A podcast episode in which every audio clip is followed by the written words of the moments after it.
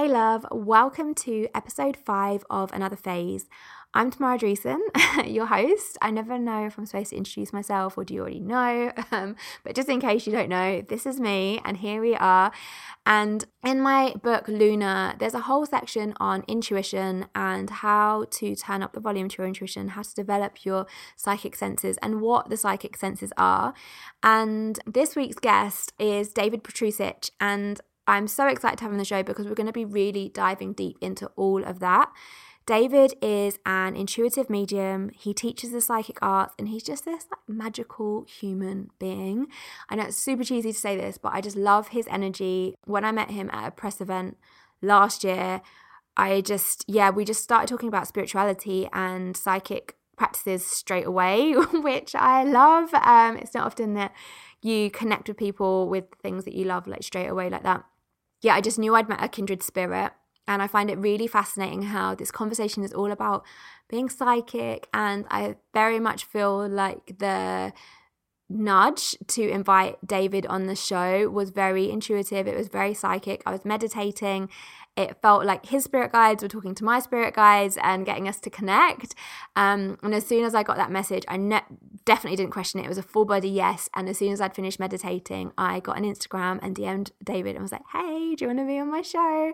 Um, and yeah, thankfully he was up for this. And I just, yeah, I, I've been listening back to this conversation and um, I yeah, I really love it. I really love the things that have come through, and I think they're going to be really helpful for people that are maybe yeah wanting to cultivate their intuition and navigating maybe being psychic or intuitive and exploring all of these mystical practices when other people around you don't get it.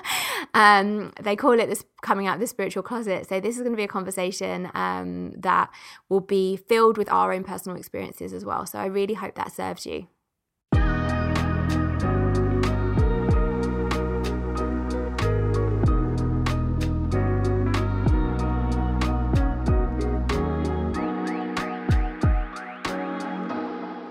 So, David, for anyone that doesn't know you and definitely needs to know you, would you be able to like just yeah tell us a little bit about yourself, like what you do, what you're all about, um, and yeah, just whatever wants to come through.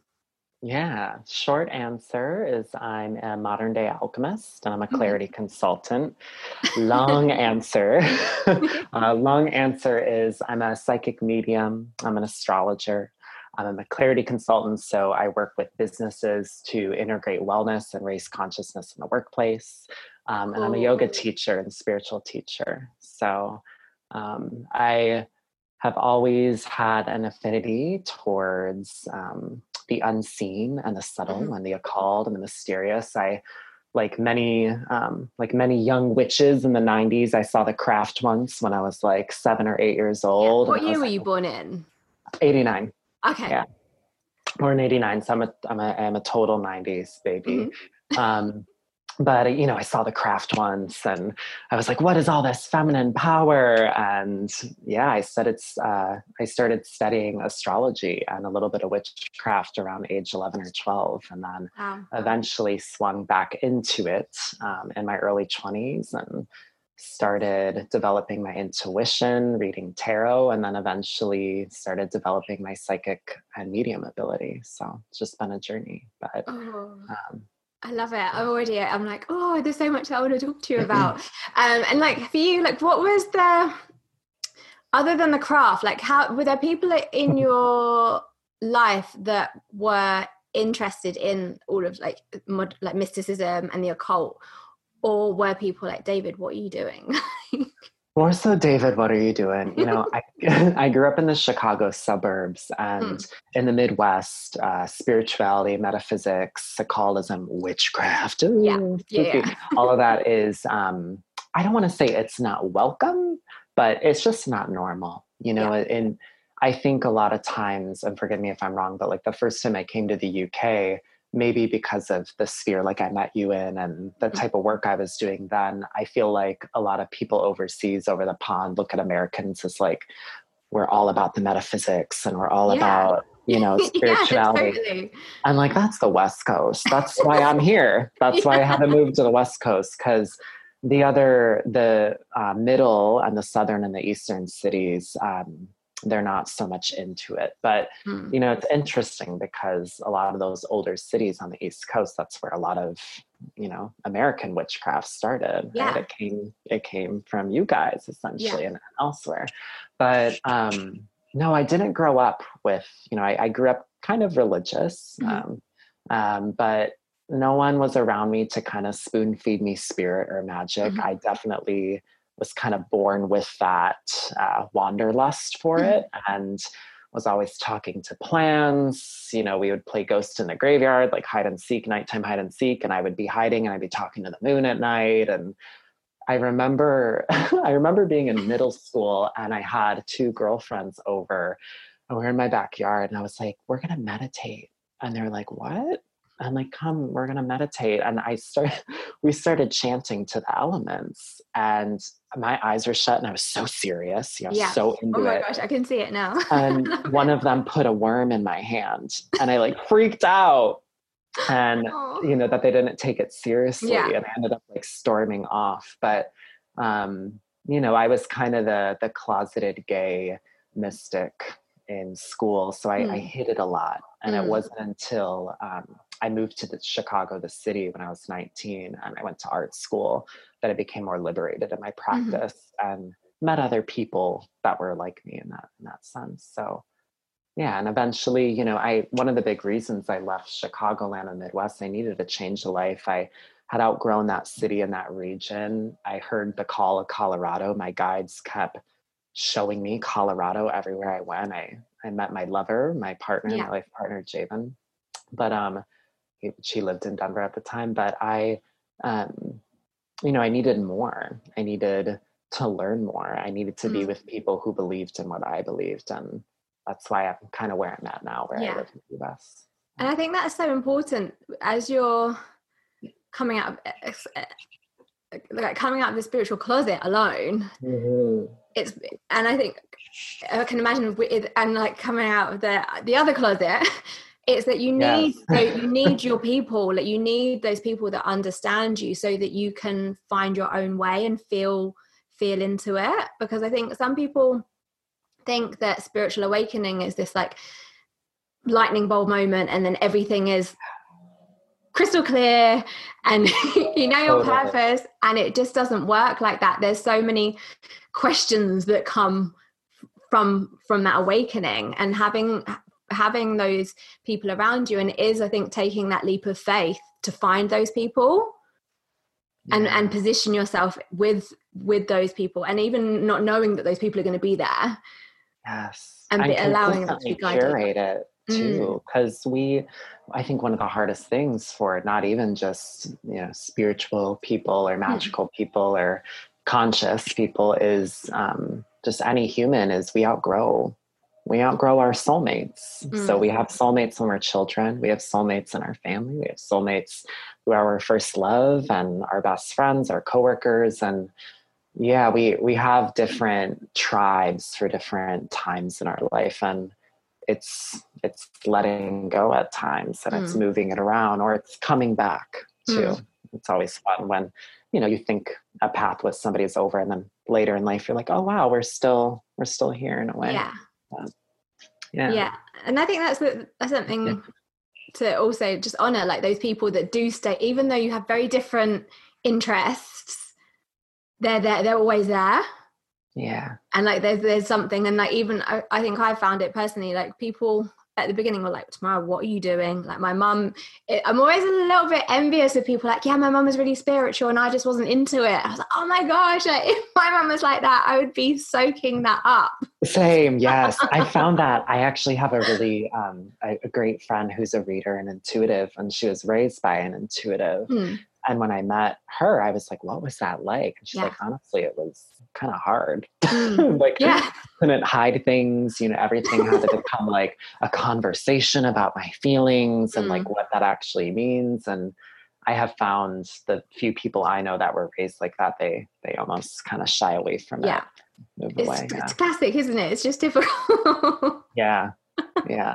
And we have a me and Javen, you know, we we want we don't need to have children, but maybe one Mm. day one day we will, but we had a friend once ask us, like, okay, so if you had a child, so you had a daughter, and she wanted to be a scientist mm-hmm. or a politician, you know, what would you say? And I'm like, oh, she's like, and she didn't want to be a psychic or an artist, you know, or an agriculturist. I was like, oh, like I would let her be who she wants yeah, to be. I would love so, that. of course. But she but, would be surrounded by crystals. Yes, absolutely. And she would be clairvoyant AF. Absolutely. Yeah. and like, is your partner um spiritual? Yeah. She, yeah. yeah. In his in his, in a in his own way. Yeah. Right. His own magician in a way. But it was um my last, you know, my last partner too was he was actually a Reiki healer mm. and um and whatnot. And he was kind of the one who made me realize I was intuitive and whatnot. But mm. I need that in a partnership um, because sometimes I just have crazy, well, not crazy, but sometimes I have wild ideas where I'm mm-hmm, like, mm-hmm. or you know, this just happened to me. I need somebody to bounce it off of, and mm. um, he plants a lot of seeds for me, conscious wise, consciousness mm. wise, and then I'm kind of the one that uh, that grows them a little mm. bit. I love that teamwork. yeah, it's it's a nice little it's a nice flow. Mm. Yeah. Yeah, because I was saying that's interesting because some people I get asked that all the time, like, is your boyfriend like spiritual? Like, does he do any rituals? I'm like, he is he's spiritual in his own way. So he's very into ancient civilizations so and learning mine. about those like learning about those cultures and things like that but he's not going to do a full moon ceremony like he's not uh-huh. he's not necessarily but he's open to it and he's supportive but also if he if he has a crystal in his hand he'll feel its energy totally. like just naturally like no tra- like never done a workshop in his life but he's like oh this like just comes through and it's like oh this feels like this or whatever mm. so there's something there um but yeah like i said i think people are always like curious like oh like what is is the pet like are you both witchy or yeah and then when my they meet my boyfriend they're like oh my gosh he's not how i thought he was going to be because he's like he's a he's a mm. he works in construction look he's got like a beard and like it isn't like wearing then i think they think he's to wear tie-dye or some like baggy trousers or something. He's a construction witch yeah exactly. In, in his own way. Um but like with your with um your alchemy work and the way that you work with your clients and like whether it's within groups and with people what would you how would you describe your approach like how mm. yeah what do you feel like your way of doing things is yeah, I always say I let spirit um, take the wheel and I let spirit drive the car. Mm-hmm. Um, so, and that can be hard sometimes too, because as I've grown in my own evolution and my practice and whatnot, and, you know, being a quote type of healer or a spiritual practitioner, a psychic, whatever, um, you know, sometimes we can pitch and we can project our own healing and our own stuff onto people. And I think it's something that a lot of practitioners in the space don't talk about. And there's so much inner work when you do this type of work, there's so much inner work that you have to keep up and maintain. So, yeah. um, you know, whenever I work with a client right away in the morning, I become very aware and conscious of where my brain waves are at, where my energy's at. Mm-hmm. And I don't try to fix anything, I just try to be with it yeah. And then, you know, maybe that day, the alchemy for me is a run, or maybe it's prayer, it's meditation, or maybe it's a big brunch that feels indulgent, right? Or whatever. And I make sure to nourish me. And um, then I, I sit with my stuff and I make sure that I'm, I'm a clear vessel, essentially, so that I don't bring a bias into work. But um, I have a few different ways that I work with clients and students right now. So I give intuitive readings, which um, are mediumistic in nature. I connect with um, the client's guides mm-hmm. and their spirit team. So sometimes it's deceased loved ones, sometimes it's angelic beings, sometimes it's light beings, sometimes it's guides from past lives that they don't know, but they're on the other side for them in this incarnation. Um, and really, those intuitive readings are to um, anchor down the wisdom of their higher self so that they have tangible advice to mm-hmm. take outside of the reading.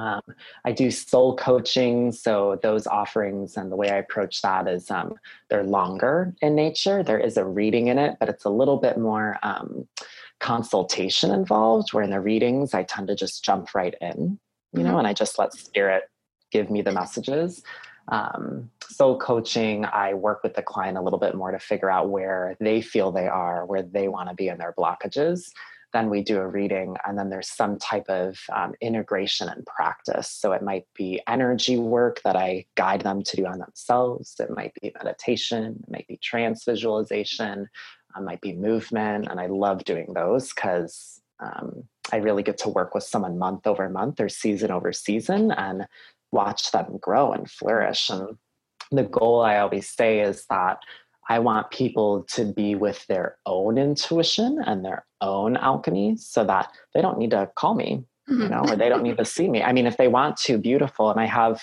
some clients I've worked with for years that we, you know, we just we chat on the phone or I'll give them readings once in a while. But I really want people to know that psychic ability and the spirit world is real and that we mm. all can connect with it. Um, and then the last way that I work with clients or students more so is I do intuitive and psychic development. So I do a four week course, and then I also have a, an additional four to six week course, which is all one on one.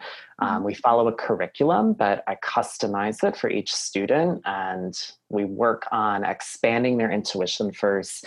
Having them create and cultivate a connection with their higher self. That's different for everybody and then eventually if they want to i um, share things that i've learned on how to read without the use of an oracle. So how to as i call it psychically stream.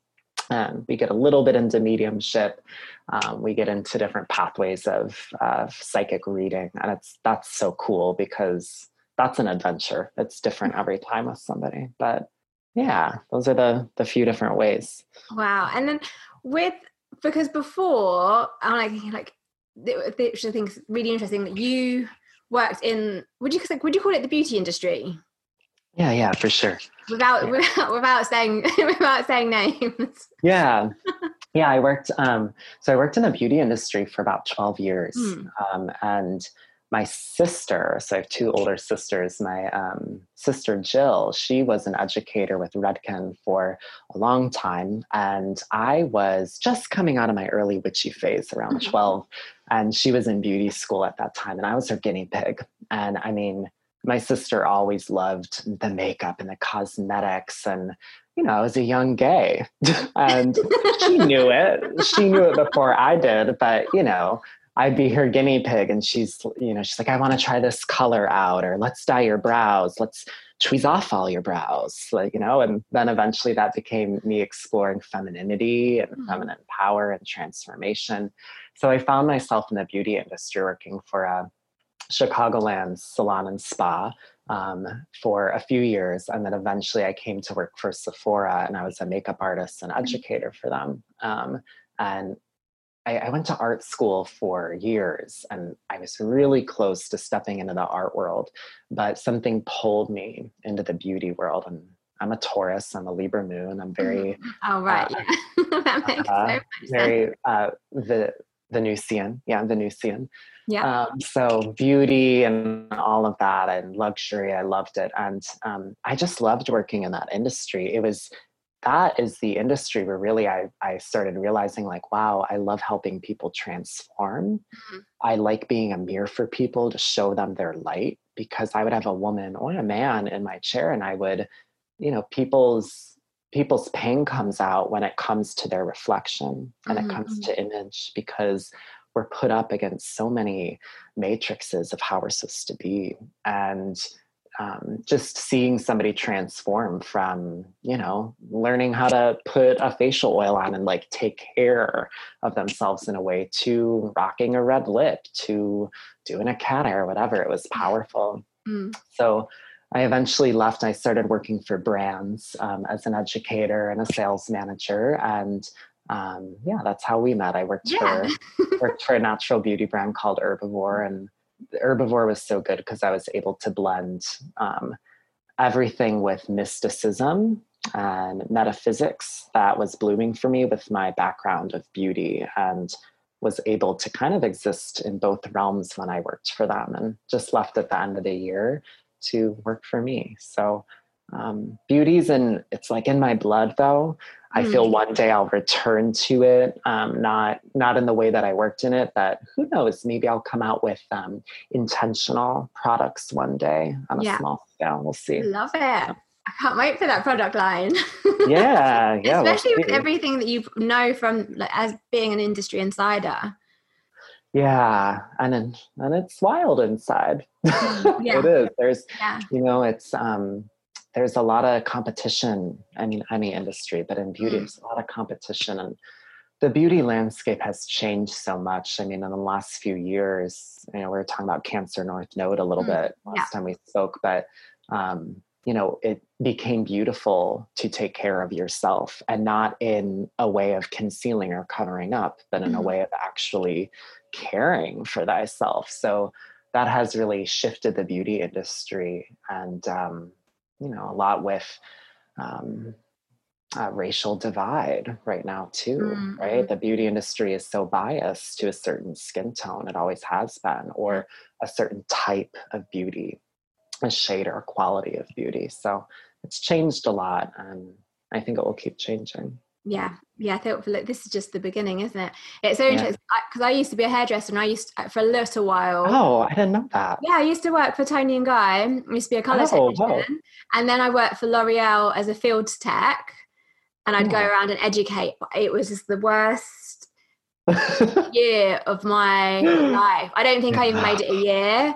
Um, it's like you said, so competitive, so yes, a lot of a lot of intense energy in that industry yeah. from people. And, and back yeah. then, I didn't know about I I didn't know about energy back then, so I was just like soaking it all up. Yes, and all these things going like it might well back then i would if i if i knew what i know now i'd have trusted my intuition and not gone for the job. Like my intuition was like don't go for it. You're selling your soul to the devil.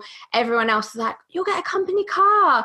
The money's yes. good and at that age i think i must have been about 20 very l'oreal. 24 yeah, yeah. Uh-huh. 23 24 and i was like okay like yeah of course like i want i need the, the the audi and the thing and then as soon as i started i was like this is not where i am meant to be and i can't get out um and i find in retail like not just in beauty but in retail so many people who work in it or service mm. customer service and again they hold a lot of pain in their body mm-hmm. and mm-hmm.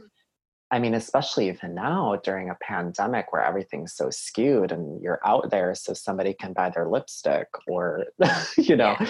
get their expensive chair or whatever it is. Um, but, you know, I've, I've, when I was in retail for a few years and I, I knew I was going to be in it longer, I was like, you know, I think it's weird that we rush to university or college mm-hmm. after high school. I feel like it should be the normal to take two years off and everybody should have an office job mm-hmm. like entry level office job everyone should work in retail and everyone should work in food service mm-hmm. in those two years and just mm-hmm. kind of get get a vibe because they teach you a lot but it's um it's intense work interacting with people mm. all the time or being in a hive in an office with yeah. people it's different too yeah and i think when you're empathic whether you realize yeah. it or not that's chat that can be so challenging and i think that's like I'm grateful that I've learned it now and I woke up to it quite late in my hairdressing in like career into like what energy is and how to manage my energy and all of these different things and kind of realizing sometimes I'd be at I would be at the salon doing someone's hair and I remember this one time like so vividly and I just this woman was talking to me, and in my head I was like, "How do I ask her to stop talking? Like I can't still ask her to stop talking." Like my anxiety, my anxiety was just like, I was like, "How?" I was like just weaving these highlights, like, "How?" how? Like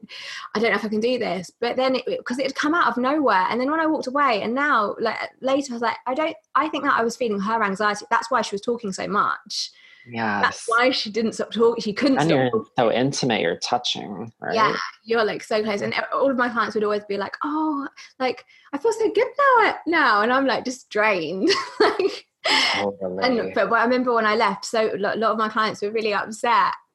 And they were like, what are you going to What am I going to do without you?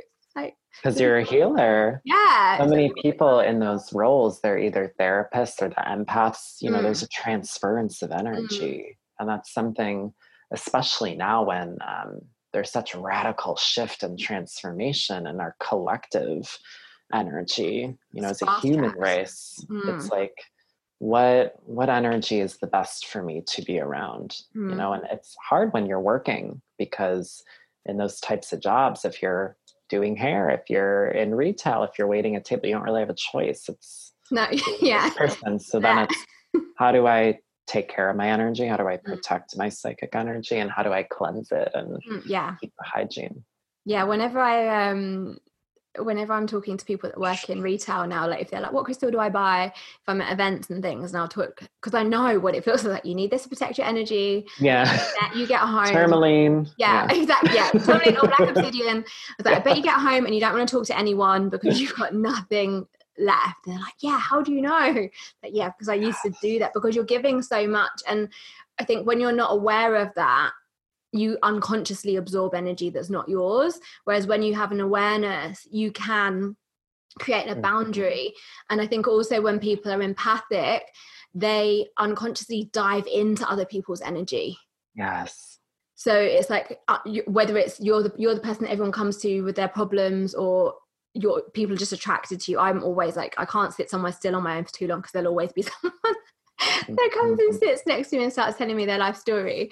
Um, yeah, so you're just like, okay, hello. Yeah, like, okay. yeah. don't make eye contact. It's because you make eye contact. I, don't wanna, I don't want to like be closed off, but there is something I think when people, are, oh, I'm just feeling so much. It's like just check in. What, are you diving into that? When someone is coming to you with a situation or a problem, are you making it yours when it doesn't need to be? Because when you are and when you're in that space, when you're diving in and swimming around sometimes a lot of bullshit with someone someone else's bullshit you're drowning with them and you're not you can't you're not in that space grounded space it's just checking in like am i in my body right now? As this person is talking to me or or, or have i just taken it like just put on their jumped into their body? Yes. It's like the thirsty fixer archetype. Mm. They're just in the it's so subconscious they're fixing all the time they don't mm. and they have a thirst for it and for empaths too and sensitives, anything. I think it, it it validates how they feel when somebody else finally expresses how they feel. Mm-hmm. So like this happens to me all the time where I'm like, gosh, I feel, you know, I feel off. And then I'm like, oh, it's it's fun. My partner's moody right now, you know, and he's just not saying anything. So there are moments if I'm that thirsty fixer, I'm like, how are you today? What's going on? Is mm. everything, you know, I, I zoom in and really sometimes we need to just let people be people. Mm. And yeah, and put up our own boundaries or detach or try to be separate a little bit. Mm. But I think it's hard when you live with someone. I know, like, my boyfriend's not a talker at all, so he'll be like, "I'm fine," but you're not, and it's it's I can feel. Yeah. we just talk yeah. about this, get this out of the way because I'm feeling this. Like, how long are you going to drag this on for? Because that's the Aries in you yeah. for sure. yeah, and I'm Taurus. Taurus and Aries, we're just head on. We're like, let's get through this. Yeah, yeah, exactly. Let's just be brutally honest and just move, move on to the next thing. Um, mm-hmm but what what would you how would you say um, what does being intuitive mean to you? Because i think intuitive is something that's getting thrown around a lot. It's a buzzword. And i think i see i'm like but is that what you what you mean by intuitive? And it, uh, it's open to interpretation anyway. Like what i think yeah. is intuitive isn't the right thing. I'm not saying that. But what i'm curious to know is like what yeah what does it being intuitive mean to you? Yeah. Intuitive to me is sensing energy mm-hmm. right? Sensing shifts, Sens- sensing subtle energy. So by subtle, I mean things that aren't dense. So, um, you know, somebody's uh, emotionality in their aura would be subtle versus the emotionality on their face, right? Or in their words right? So intuitive is sensing and it's picking those things up emotions, energy, thought forms, mm-hmm. shifts, um, you know, I had a friend who just spent a few days in um, the woods for a vision quest. He's a shamanic practitioner, and he was out there for three days. No food, no water, no shelter. Um, three days with spirit, right? And um, he was talking like by his third day, and it was it's dry and hot this time. Everybody thinks Seattle's rainy. It's, it's not in the summer, mm-hmm. and it's actually they complain so much here. It's not that rainy in the winter, but at this time it's very dry and hot. We get forest fires. So he was out there, and by the third day, he just felt he just all of a sudden was like, it's about to rain. You know, I know it's about to rain. And in a few minutes it rained, and we haven't had rain in, I think, over a month. And I said to him, I'm like, well, you became so connected with that land mm. and that air and the spirits of that forest that you knew the moment the pressure changed and you smell the moisture in the air. And that to me, that is intuitive, right? Because mm. you're sensing something's different, it's shifted. So intuitive, it is. I, I see what you. Yeah, it's totally a buzzword right now. Mm. I feel we're all intuitive, and we all have different ways that we are intuitive. Some people are really intuitive with um, communication and speech, right? They can hear a lie, mm-hmm. or they can they can hear what's underneath right? So you're sensing, huh, the words are one way, but I'm sensing a tone. Mm-hmm. Or you're saying you're sorry, but you don't, you're not sorry some people are sense, uh, very intuitive or sensitive with emotions, right? So, empaths and whatnot. Some people are very intuitive with nature and animals. Some people are intuitive with collective energy, and some people are kind of a mix. And then when we have psychicism, being psychic and mediumship, if intuitive is sensing energy, psychic to me is reading energy. Okay. Right. So they're, actually, like the two, they kind of come together. So yeah. It's like, it's like the feeling, but then understanding. Understanding, yeah. yes. And that streaming of it a little bit more because within psychicism, we step into our psychic senses. So clairvoyance, clairaudience, claircognizance, and clairsentience, or clear seeing, clear hearing, clear knowing, and clear feeling or clear sensing. And you know, with psychicism, with reading energy, the, the difference with the two is like, okay, let's say you walk into a party, or let's say you work in retail, or you work in a restaurant, you walk into the space. Intuitive ability is something feels off here. You know, what's weird? Something's weird here. It feels heavy here. God, I, I don't know what that is. And then psychic ability or psychic energy is all of a sudden being like, whoa, it's from right over there. Mm-hmm, mm-hmm. That human being is having a hard day. Wow, okay, what's going on? They're in a victim mode. Okay, what does that victim mode mean? And then, you know, we have to have our own psychic boundaries. We talk so much about energetic and psychic boundaries from the outside in, but as intuitives, as some says, as empaths, as we discussed, what are our psychic boundaries from our side out?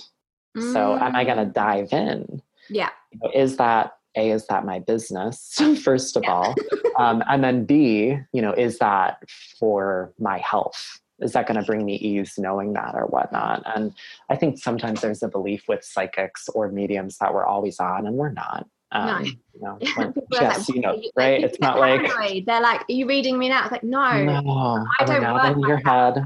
Yeah. Yeah. We're not in your head. I don't hear your thoughts. I can feel thoughts. Yeah. but I'm not, I'm not with, with that. And when we do our work, as you know, that is a stream because we're working with a, we're working with universal energy and for the greatest good. Mm-hmm. So I have more clarity in a session than I do in my own life because in my own life, it doesn't maybe always serve the greatest good or the mm-hmm. collective for me to be reading that victim energy across the room, right? But as an example, yeah, so you know, intuitively you walk into a space, you can sense something's off. Psychically, it's identifying that, or it's also starting to see the psychic energy. Like, oh, those two are in quite a energetic mismatch. I'm not going to interact. Um, you know, that person uh, there's something so let's say i'm in a bar that person seems a little bit too much on the spirit the substance spirit for me. Yeah. You know and then mediumship is um, that bridge to the spirit world. Mm-hmm. so it's using our psychic senses as a platform and our intuition as a foundation to then create a bridge into the world of spirit and connect with our guides, connect with higher consciousness, um, connect with deceased loved ones, any of that, and nature, spirits, so on mm-hmm. and so on. But I could go on and on about that, but yeah. I think that answered question. Yeah. yeah, and that's the thing. Like, I love it how you're breaking it down in that way because you kind of see the different. I don't want to say levels or like tiers, but it's like the the the first is like the intuitive. It's that sensing and yeah. then it goes on to the psychic of understanding what that means and the next level if you want to if you want to kind of go into this other dimension totally because it is with other energies and spirits and communicating with them Um, and I'm sure people are listening, like, oh, how can I can I, like maybe not yeah. like I think it can bring up a lot of fear for people because they're like, what if I, like something bad comes through? Because that's what you see in the movies, isn't it? Totally. yes, that's the biggest thing. Well, everyone is a you know when I work with students too, because what we do in the first month when we work on intuition is we work on blockages, we work mm-hmm. on belief systems and fear because a lot of people have belief, I can't do that, or mm-hmm. that isn't possible, or I don't want to see something that I don't want to see. And I have never, and we're all different, I have never seen, you know, a sixth sense image of like, that is not that is not how spirit presents themselves. um, they present themselves very loving. You know mm. some people see light. Some people will see actual characteristics that happens with me. Mm. sometimes people see memories. So like why am i seeing you know a garden with a blue fence? And then someone's like wow that's that was my grandmother's garden. So spirit is not here to spook you out. No. and and if it is and that's another conversation that's want to swim in but um, there's a whole spectrum of energy out there but when we have intention and when we're connecting with spirit in our heart and in our truth and authenticity for our greatest good and the greatest good of all you're going to get a you're going to get a certain stream of spirit that's beautiful and healing and um, magical. And sometimes it is like the movies really to work with. So yeah. yeah. It is and that's the thing i think i remember i before i started i've always been into crystals and the tarot um, and just curious about it. But I think when I, I'd go for readings, and I, I think it was just what everyone says, they're just reading you. It's your body language, or you're giving it away. Like so, I always kind of was like, "Oh, is this is like is that is that what what's happening?" But how do they know this? Reading yeah like how did yeah. like oh have we got um, a like we've got an m totally. And it's just like no an, an f then? It's like no z? Yeah. like, but i remember like but i'd have readings like tarot readings and they would know things about me that no one else could know you know as if they, they'd read i remember a woman that i used to go to for tarot readings and like thoughts that I'd had deep down in in I hadn't admitted to anyone about this guy that I was seeing and she just like called it out and i was like whoa like yeah. there's something that you can't like and even then i'm like what, what body language did i give away to like to give her that information but it wasn't until i started going to psychic development circles because i think I, i'd gone to i'd kind of started having my spiritual awakening and i ended up going to burning man and mm. i thought that that was going to be like the, the spiritual awakening mm-hmm. and it wasn't I came back like well, what happened? It was probably fun though. Yeah, it was. It was. It was really fun. But I think I was attached. I I was attached yeah. to the outcome. I was attached. Yes. I think I very much thought I was going to go to Burning Man and be completely liberated, feel like a completely new, free person, and I didn't. Mm-hmm. I was just very hungover and dusty. Totally. Dirty, yeah. I was very naughty. You probably like, had a bunch of bracelets. Yeah, it, yeah. yeah. like all of my clothes are ruined by like playa dust. Um, and then I came back and then I had a reading with someone because again, it's that classic like I need an answer, like what is going on and how totally. a reading. And she she was just like, "You're meant to be doing this." I was like, "What?" She's like, mm. "Yeah, you're meant to be doing this." And she's like, "Come to come to mind for psychic development." Um, circle and then we went and we were doing these practices and i just knew stuff that i didn't even i was like how do i know how, yes. how do i know this? Like what is this like this like craft magic going on? And it really it really it was so like again i can feel people like oh my god how do i sign up for david's course? Like i'm like with mm. david how do i learn about these things? But it's something like you said it's something that everybody has but it's not we're not taught how to, unless you sign like you find the right people and you sign up to the course like we like we have to develop it. It's it's trust yeah. and it's something yeah. that we haven't used before so it takes a lot. Like you were saying like before it does take it's not that easy. Like yeah i know the answers. It is challenging like because you're pushing these boundaries of what we think we know yes. to what our intuition is guiding us towards because as loving as our intuition can be it doesn't always tell us what we want it to hear. Like we don't doesn't always totally. tell us what we want to hear and that's the and we can cherry pick it's like oh yeah my guide told me to buy this crystal yes. but then the guide's like dump that guy I can't hear you. Where have they gone? Yeah. yes. Yeah. What do I need to know about this tower yeah. card? Oh, yeah. putting that back in. I yeah. Wrong. That like the the signal's dropped. Um, and what for you? Like, what's helped you trust your mm. psychic abilities and your intuition? Like, what? Are, like, have there been any moments where you've been like, right, I'm not ignoring yeah. that again. That was that was yes. Real yeah i got kind of um, chills on my back when you said that because those are the those are the moments where it's like seared into you mm, and sometimes yeah. that's how we learn intuition or no intuition just through life it's the painful memories or the painful moments that teach us the most because we're in a realm of duality and we learn we're students of duality when we incarnate here when we come here um, with you know, I have a few things. Sorry, I was like trailing off in my head a little bit about, but with intuition, with the trust and everything, it's so important to have what I call psychic soulmates because when you're developing your intuition, your psychic ability, energetic awareness, whatever your path is, your connection with spirit, your higher power,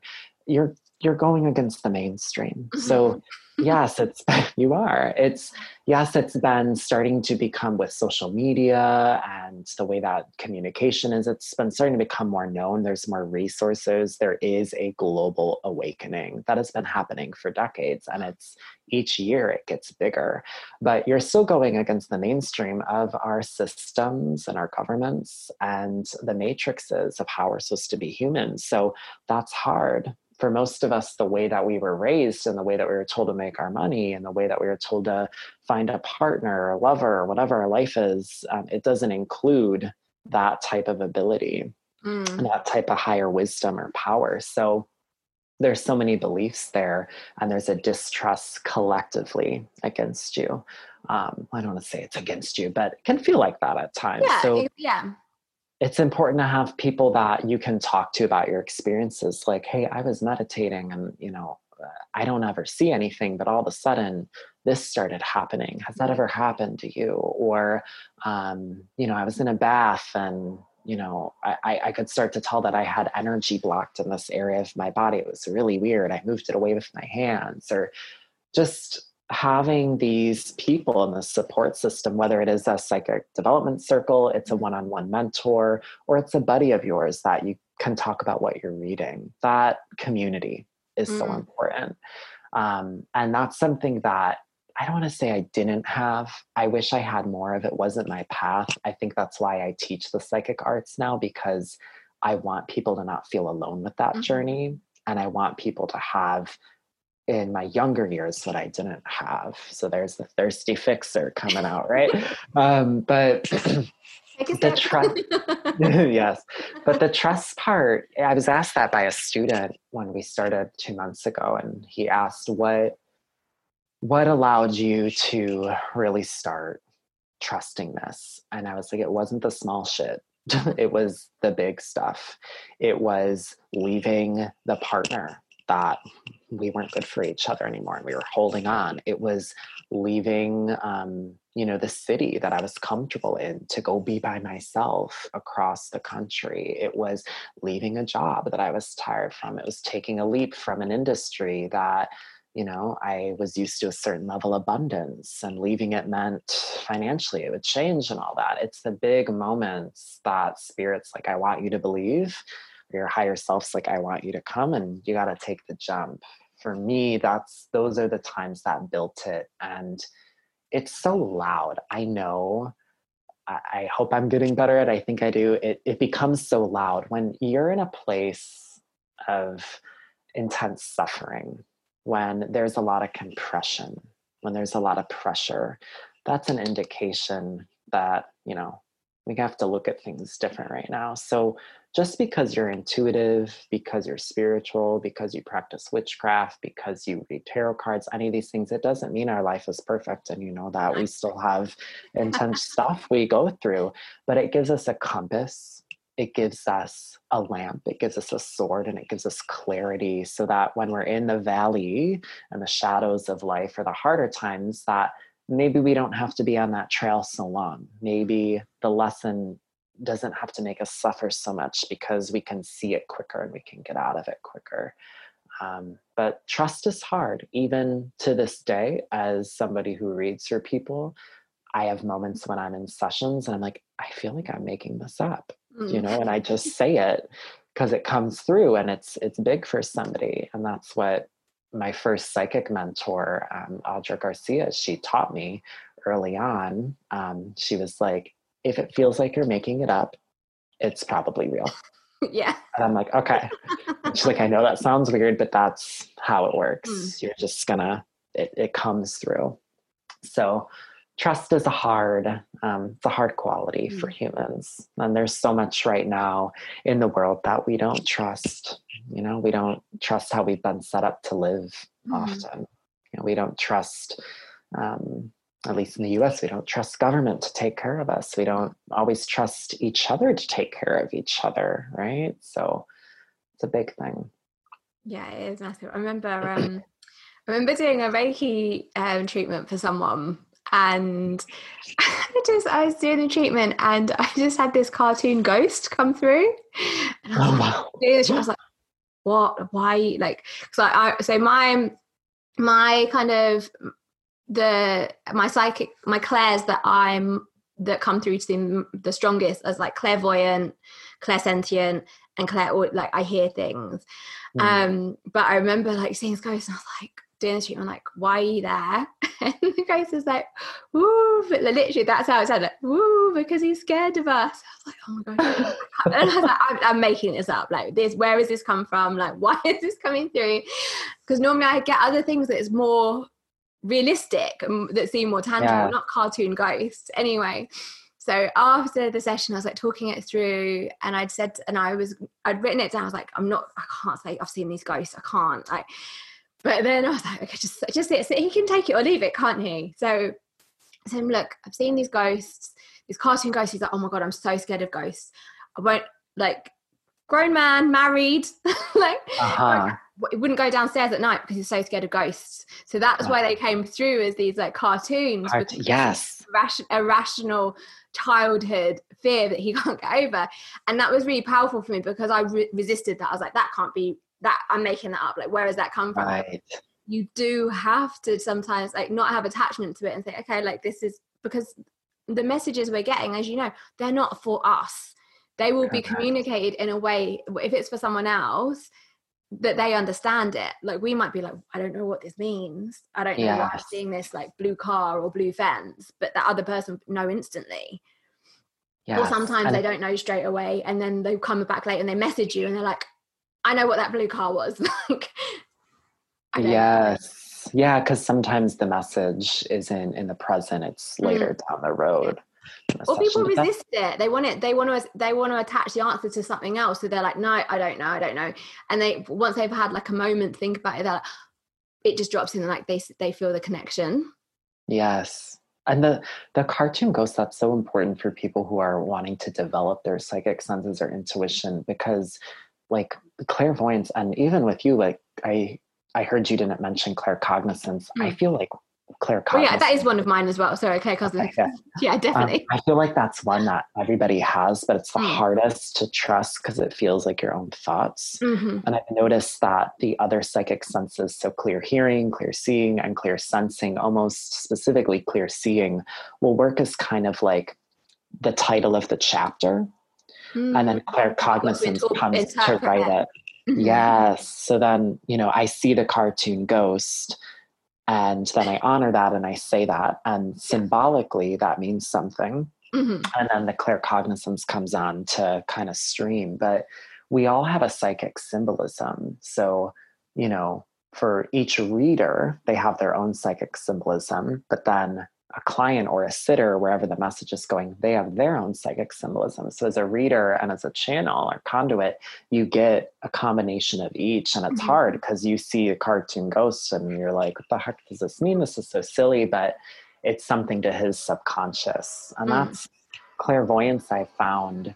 It uses the language of dreams, which is the language of our subconscious. So, if you can understand the subconscious language, which takes time mm-hmm. to, to learn, it's good to like journal it. You can mm-hmm. start to track it a little bit. Yeah. And I think that's the thing with like dreams, it's a dream interpreting, like what one cartoon ghost, what a cartoon ghost might mean for one person, someone else could mean think something else. Absolutely. And, and I think when people are starting to get to know their intuition, it's not like I've seen this, look it up. What does that mean? It's art. Like I was like asking those, why are you here? like, what are you about? No, rather than going to Google and being like, what does cartoon ghost mean? Like Google's going to be like Casper.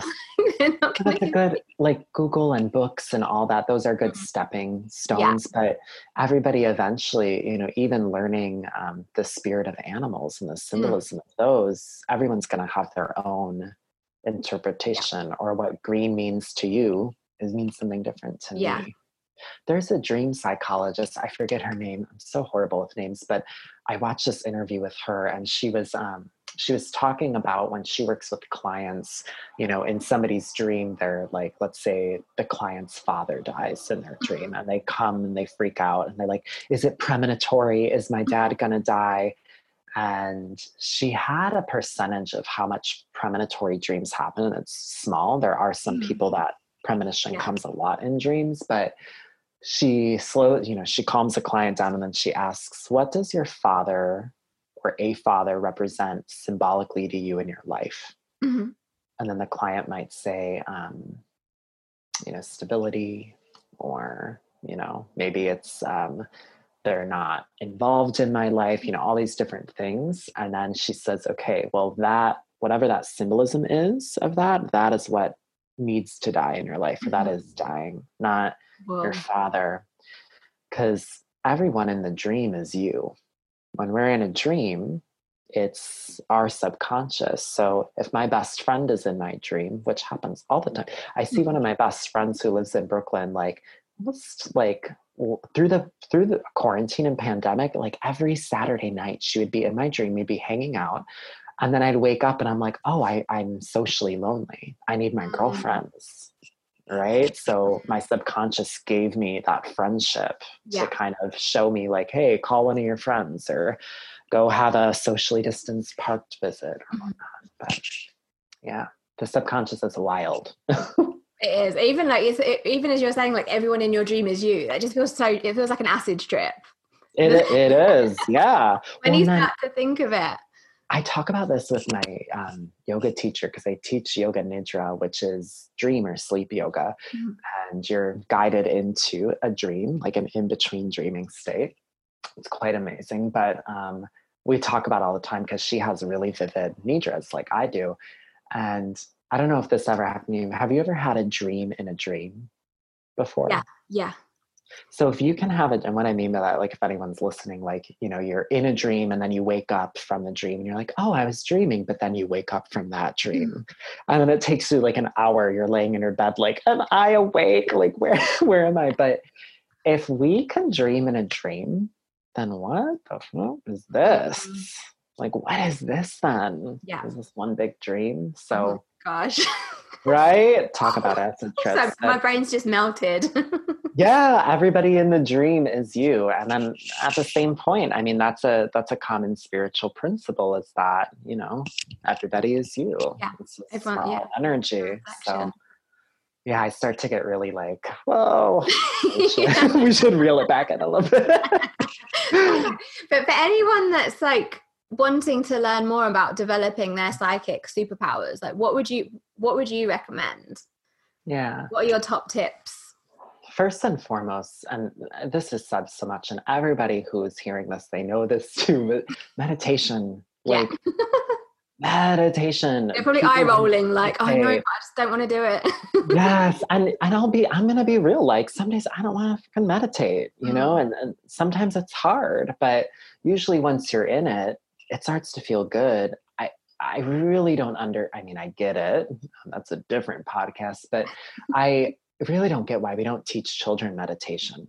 Oh, like yeah. in my life that's something later that I want to start doing is working mm-hmm. with children to teach them conscious movement, conscious thought form and meditation. We need to learn how to be out of our head and just to be aware of our head and to be in our heart and to be with our body. Mm-hmm. So those few things meditation helps you do that and meditation's not linear there's many ways to do it it's not always sitting for 20 minutes in silence right? There's transcendental meditation, there's visualization. You could walk and meditate. Um, you could play music, be in a trance state, you could journal. I mean, to me, it's very multifaceted. The point of meditation to me is to strengthen one's receptivity. So, mm-hmm. any practice that allows you to feel receptive to yourself, to your body, to your thoughts, to what you're needing and what nourishes you, and to your environment that is meditative to me. So, meditation first and foremost. Um, I think journaling about experiences is so important. I'm a big fan of journaling. I think it's huge to be able to go back through life and look at an entry from five years ago and see, oh, I was dealing with this, mm-hmm. just a different version. But when you're having starting to get visions or when you're starting to um, be a truth detector when you're starting to sense things or hear things record it somehow um, there's there's like four qualities to a mystical experience and one of the qualities is that they're fleeting they're ephemeral mm. so it's you have it you know it's like every i think anybody listening to this podcast has probably seen repetitive numbers or maybe has been driving and all of a sudden they see a message on like a billboard or an advertisement that speaks mm-hmm. to their thoughts and that synchronicity you feel it in your body but it's fleeting and when you go to tell somebody else about it people are like oh that's really cool but they weren't there they don't get it kind of becomes an inside joke with you in the universe. And it's, I think it's important to record it somehow so that you have it for you and you can also track how it develops. And recording psychic symbolism is so important. So with clairaudience, somebody's psychic symbolism might come through the form of songs. My guides, my ancestors will often sing a song um, to indicate something. And I might not even be in meditation or dialogue. And let's say I'm reluctant about something. I'm nervous. I'm afraid to go do XYZ. I'll hear a song by Garbage, which is called Go Baby Go Go. And it, the lyrics are, yeah, yeah. It goes, um, Go Baby Go Go. We're right behind you. Go Baby Go Go. Mm-hmm. And it's encouraging. Yeah. Um, I have chills as I hear it now. So, you know, how often do we just hear songs in our head and you start singing it, but slow down and actually like look at the words? what's being said to you? Is that your higher power? Is that your guide giving you a message? Mm-hmm. record that. What does that mean? Um, record what it means to see a cartoon ghost. And the last thing um, you know read expand explore educate yourself talk to people.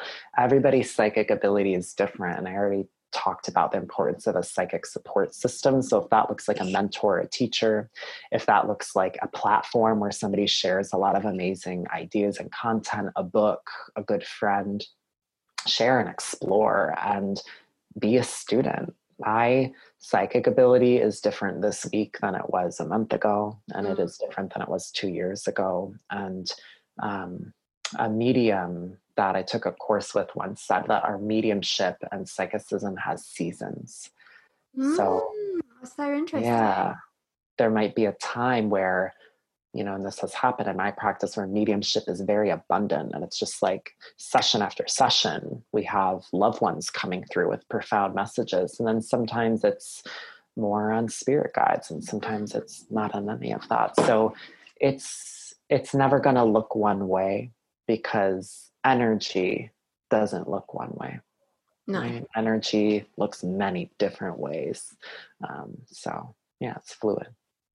So the moon is in different signs every, like it changes signs every two and a half days.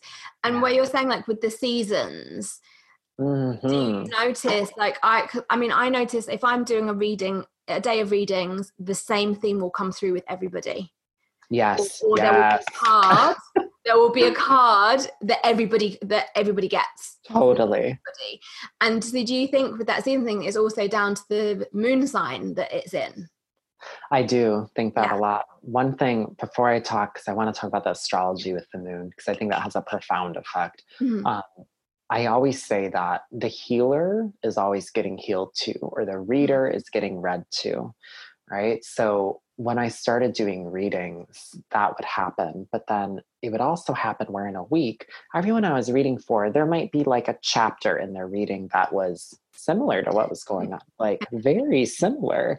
And it was hard because I'm like, am I projecting, you know, mm. my stuff? But I would trust it and it would, you know, it would work, it would shift something. And I would talk to my mentor at the time and I'd be like, why, like, this has happened over and over again. And, sh- and she said, you will notice that, like, the universe and spirit is going to bring you people that are also going through what you're going through mm-hmm. in a mm-hmm. way and you always get healed from it too i i you're probably similar i can't always remember what i say in readings if a oh, client and even, like, even well, last night i did an yeah. event and i was like channel like answering someone's question channeling and they're like so what did you just say i'm like i don't know yeah yeah it's like recorded i don't know yeah. i'll remember like moments like you know oh i, I we were talking about your career hmm. like but um yeah there's there's that quality to it and i mean there is there's psychic weather and there's collective mm. energetic weather so when the collective is going through something right and tarot is archetypal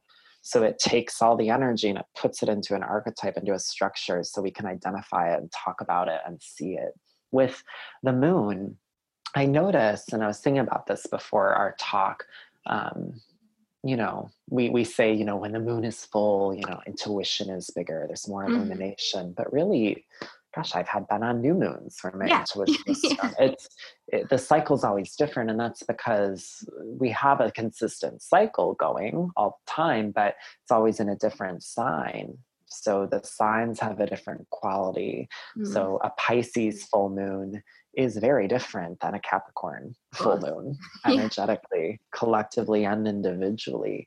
So when the moon's in a water sign versus an air sign, but then also we have to consider what is the sun in, mm. you know, what's going on with the sun sign? What are the other transits that are going on? Um, do we have a full moon in uh, in Cancer, which is really intuitive, but is there a Mercury retrograde and communication is skewed? And also whether it's an eclipse.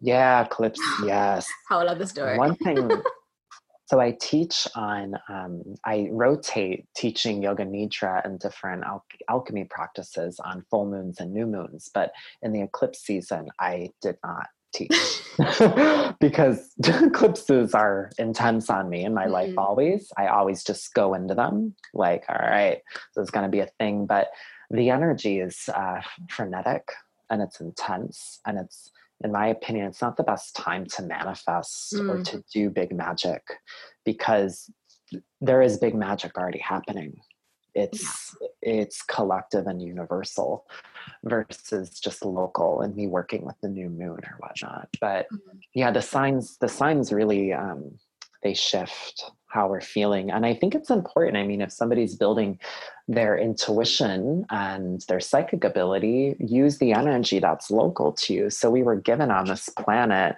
um, you know, the forest and the woods, the ocean. We're given flames and fires, crystals, all these things that we can channel our energy into, but we're also given the celestial bodies. And over the years, you know, we have collectively all agreed that Mercury retrograde means retrograde means XYZ, or a full moon means this or that. So the more we collectively believe in it, the more tangible and felt that energy becomes. And mm. that energy is something to work with. Eventually, I think in your own path and practice, and what, however, your energetic, your magic, or spiritual practices is, is forming for you, you can get to a place where it's not disrupted, mm. right? By celestial events and whatnot but it's really i think it's important and it's beautiful to work with them a lot in the beginning to align yourself and to grow and expand and all that mm, i love that mm. um and that's the thing i think sometimes when things are going on like mercury retrograde people just play the blame game yeah oh god yeah. or it's, this is going on. it's like and like you're saying it's like this energy is tangible work with it it's there for a reason for us to yes. for that self-inquiry and to transform and, and alchemy which is like what yes. you're all about it's that's what it's for it's not like oh like mercury retrograde like this i was late for my flight but actually i didn't i didn't actually keep in mind it's mercury retrograde and there could be problems with yes. traffic so i gave i like could have given myself extra time but i didn't totally and it's the vi- it's the victim archetype mm-hmm. and we do this a lot as empaths do this a lot i did it a lot too mm. like, oh, I'm just so sensitive. Yeah. I feel everything so much. I can't turn it off, you know, blah, blah, blah. And I'm not discrediting that. That is something that happens. Yeah. But it's just that awareness, right? And the receptivity of your current self. How mm-hmm. am I in this state right now? What am I saying? Is this true?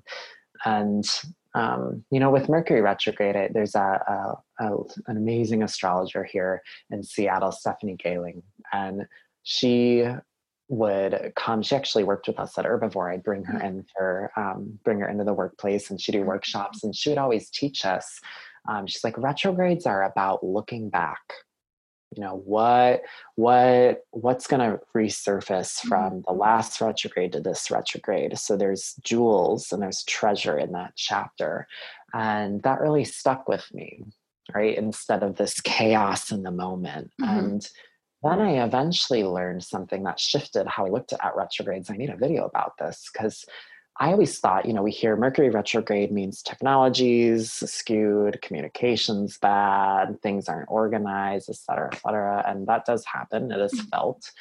But I always thought because of that, that meant that when a planet's retrograde, it's on the other side of the solar system. Mm. Because we see it, you know, it looks like it's changing direction in the night sky when really it's just a different side of its orbit.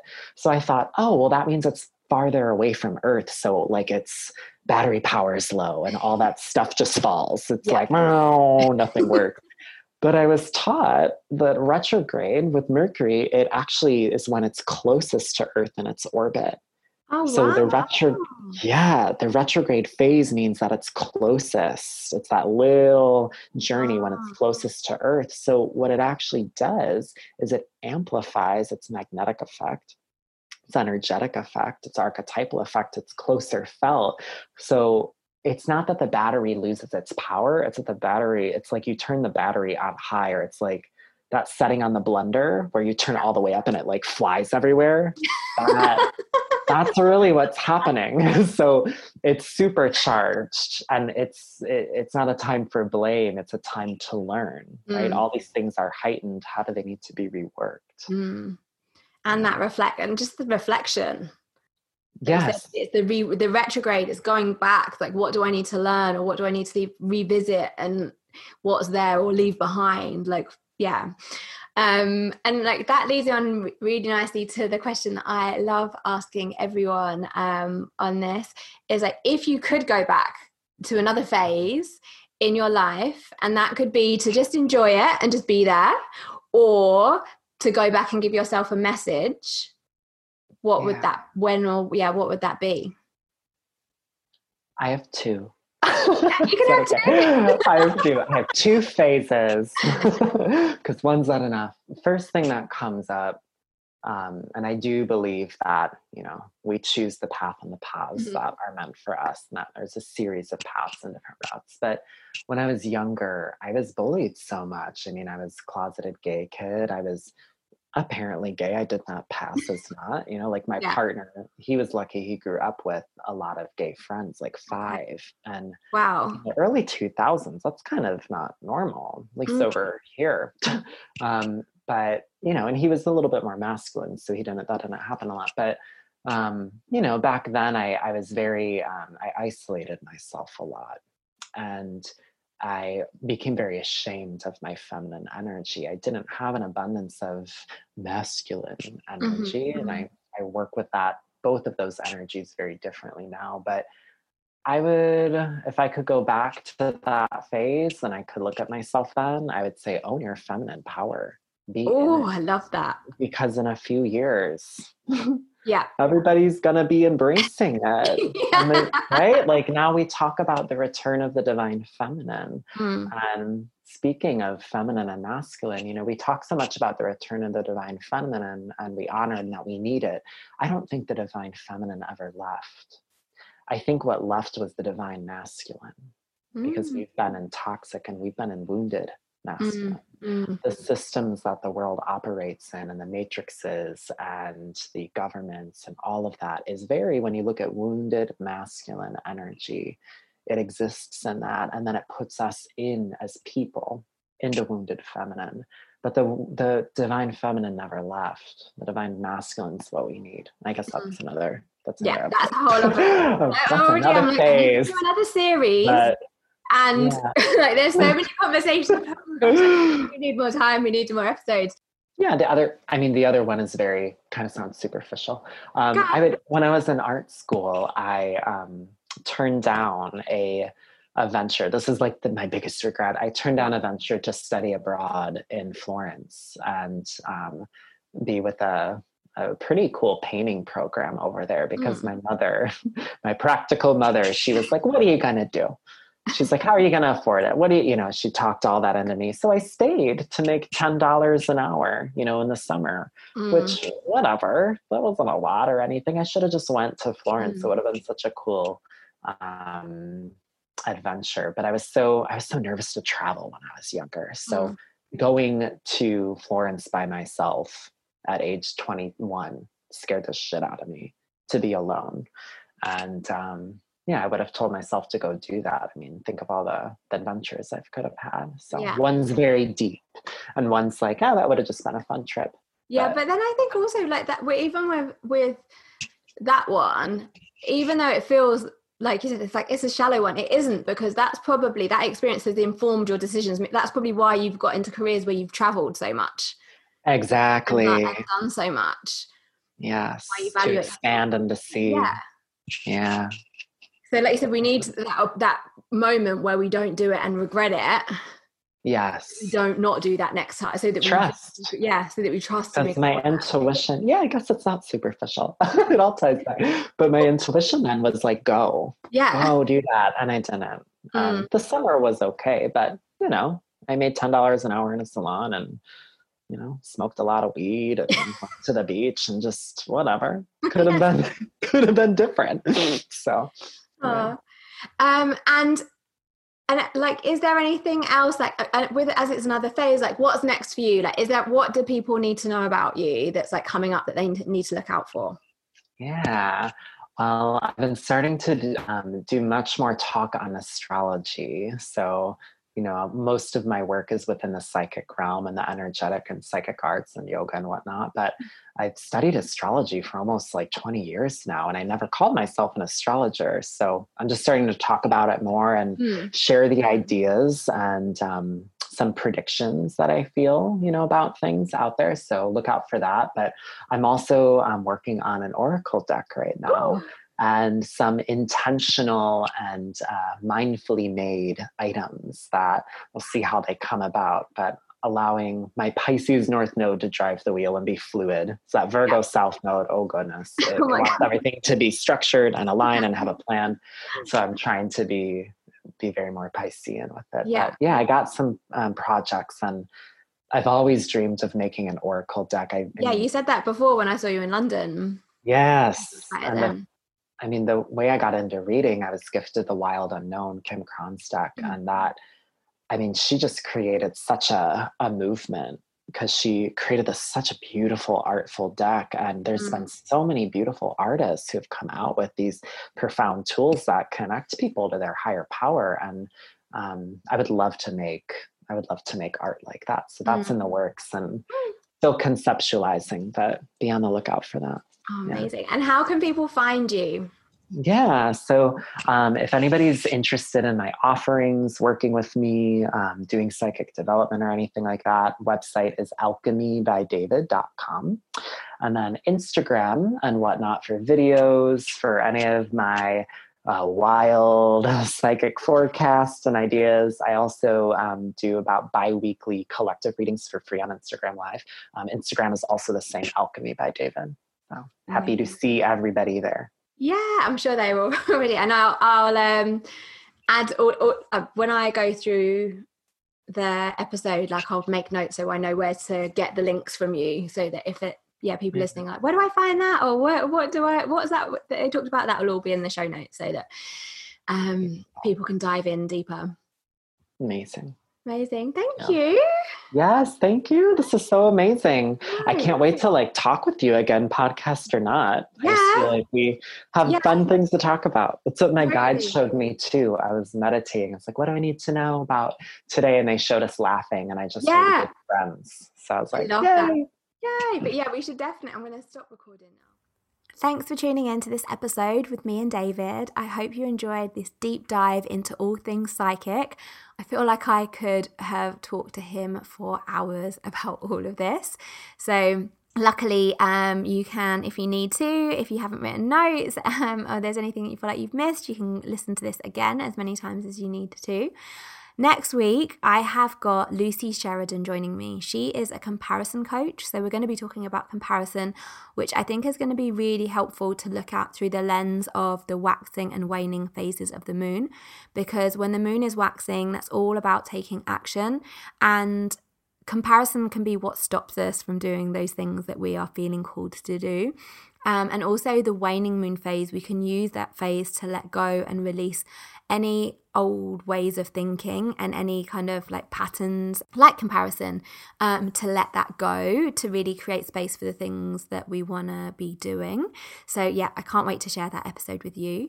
But in the meantime if you could if you haven't already subscribe to this podcast so that you can make sure that you are in the know for when that goes live and so that you don't miss any of the other episodes that i've got lined up for you. And if you could rate and leave a review for this podcast. I would love you forever. That would be super helpful. And also, if you need me, you can find me on Instagram at underscore underscore wolf sister. If you want to send me a DM or tag me in your pictures where you're tuning into the podcast, uh, I'd love to hear from you.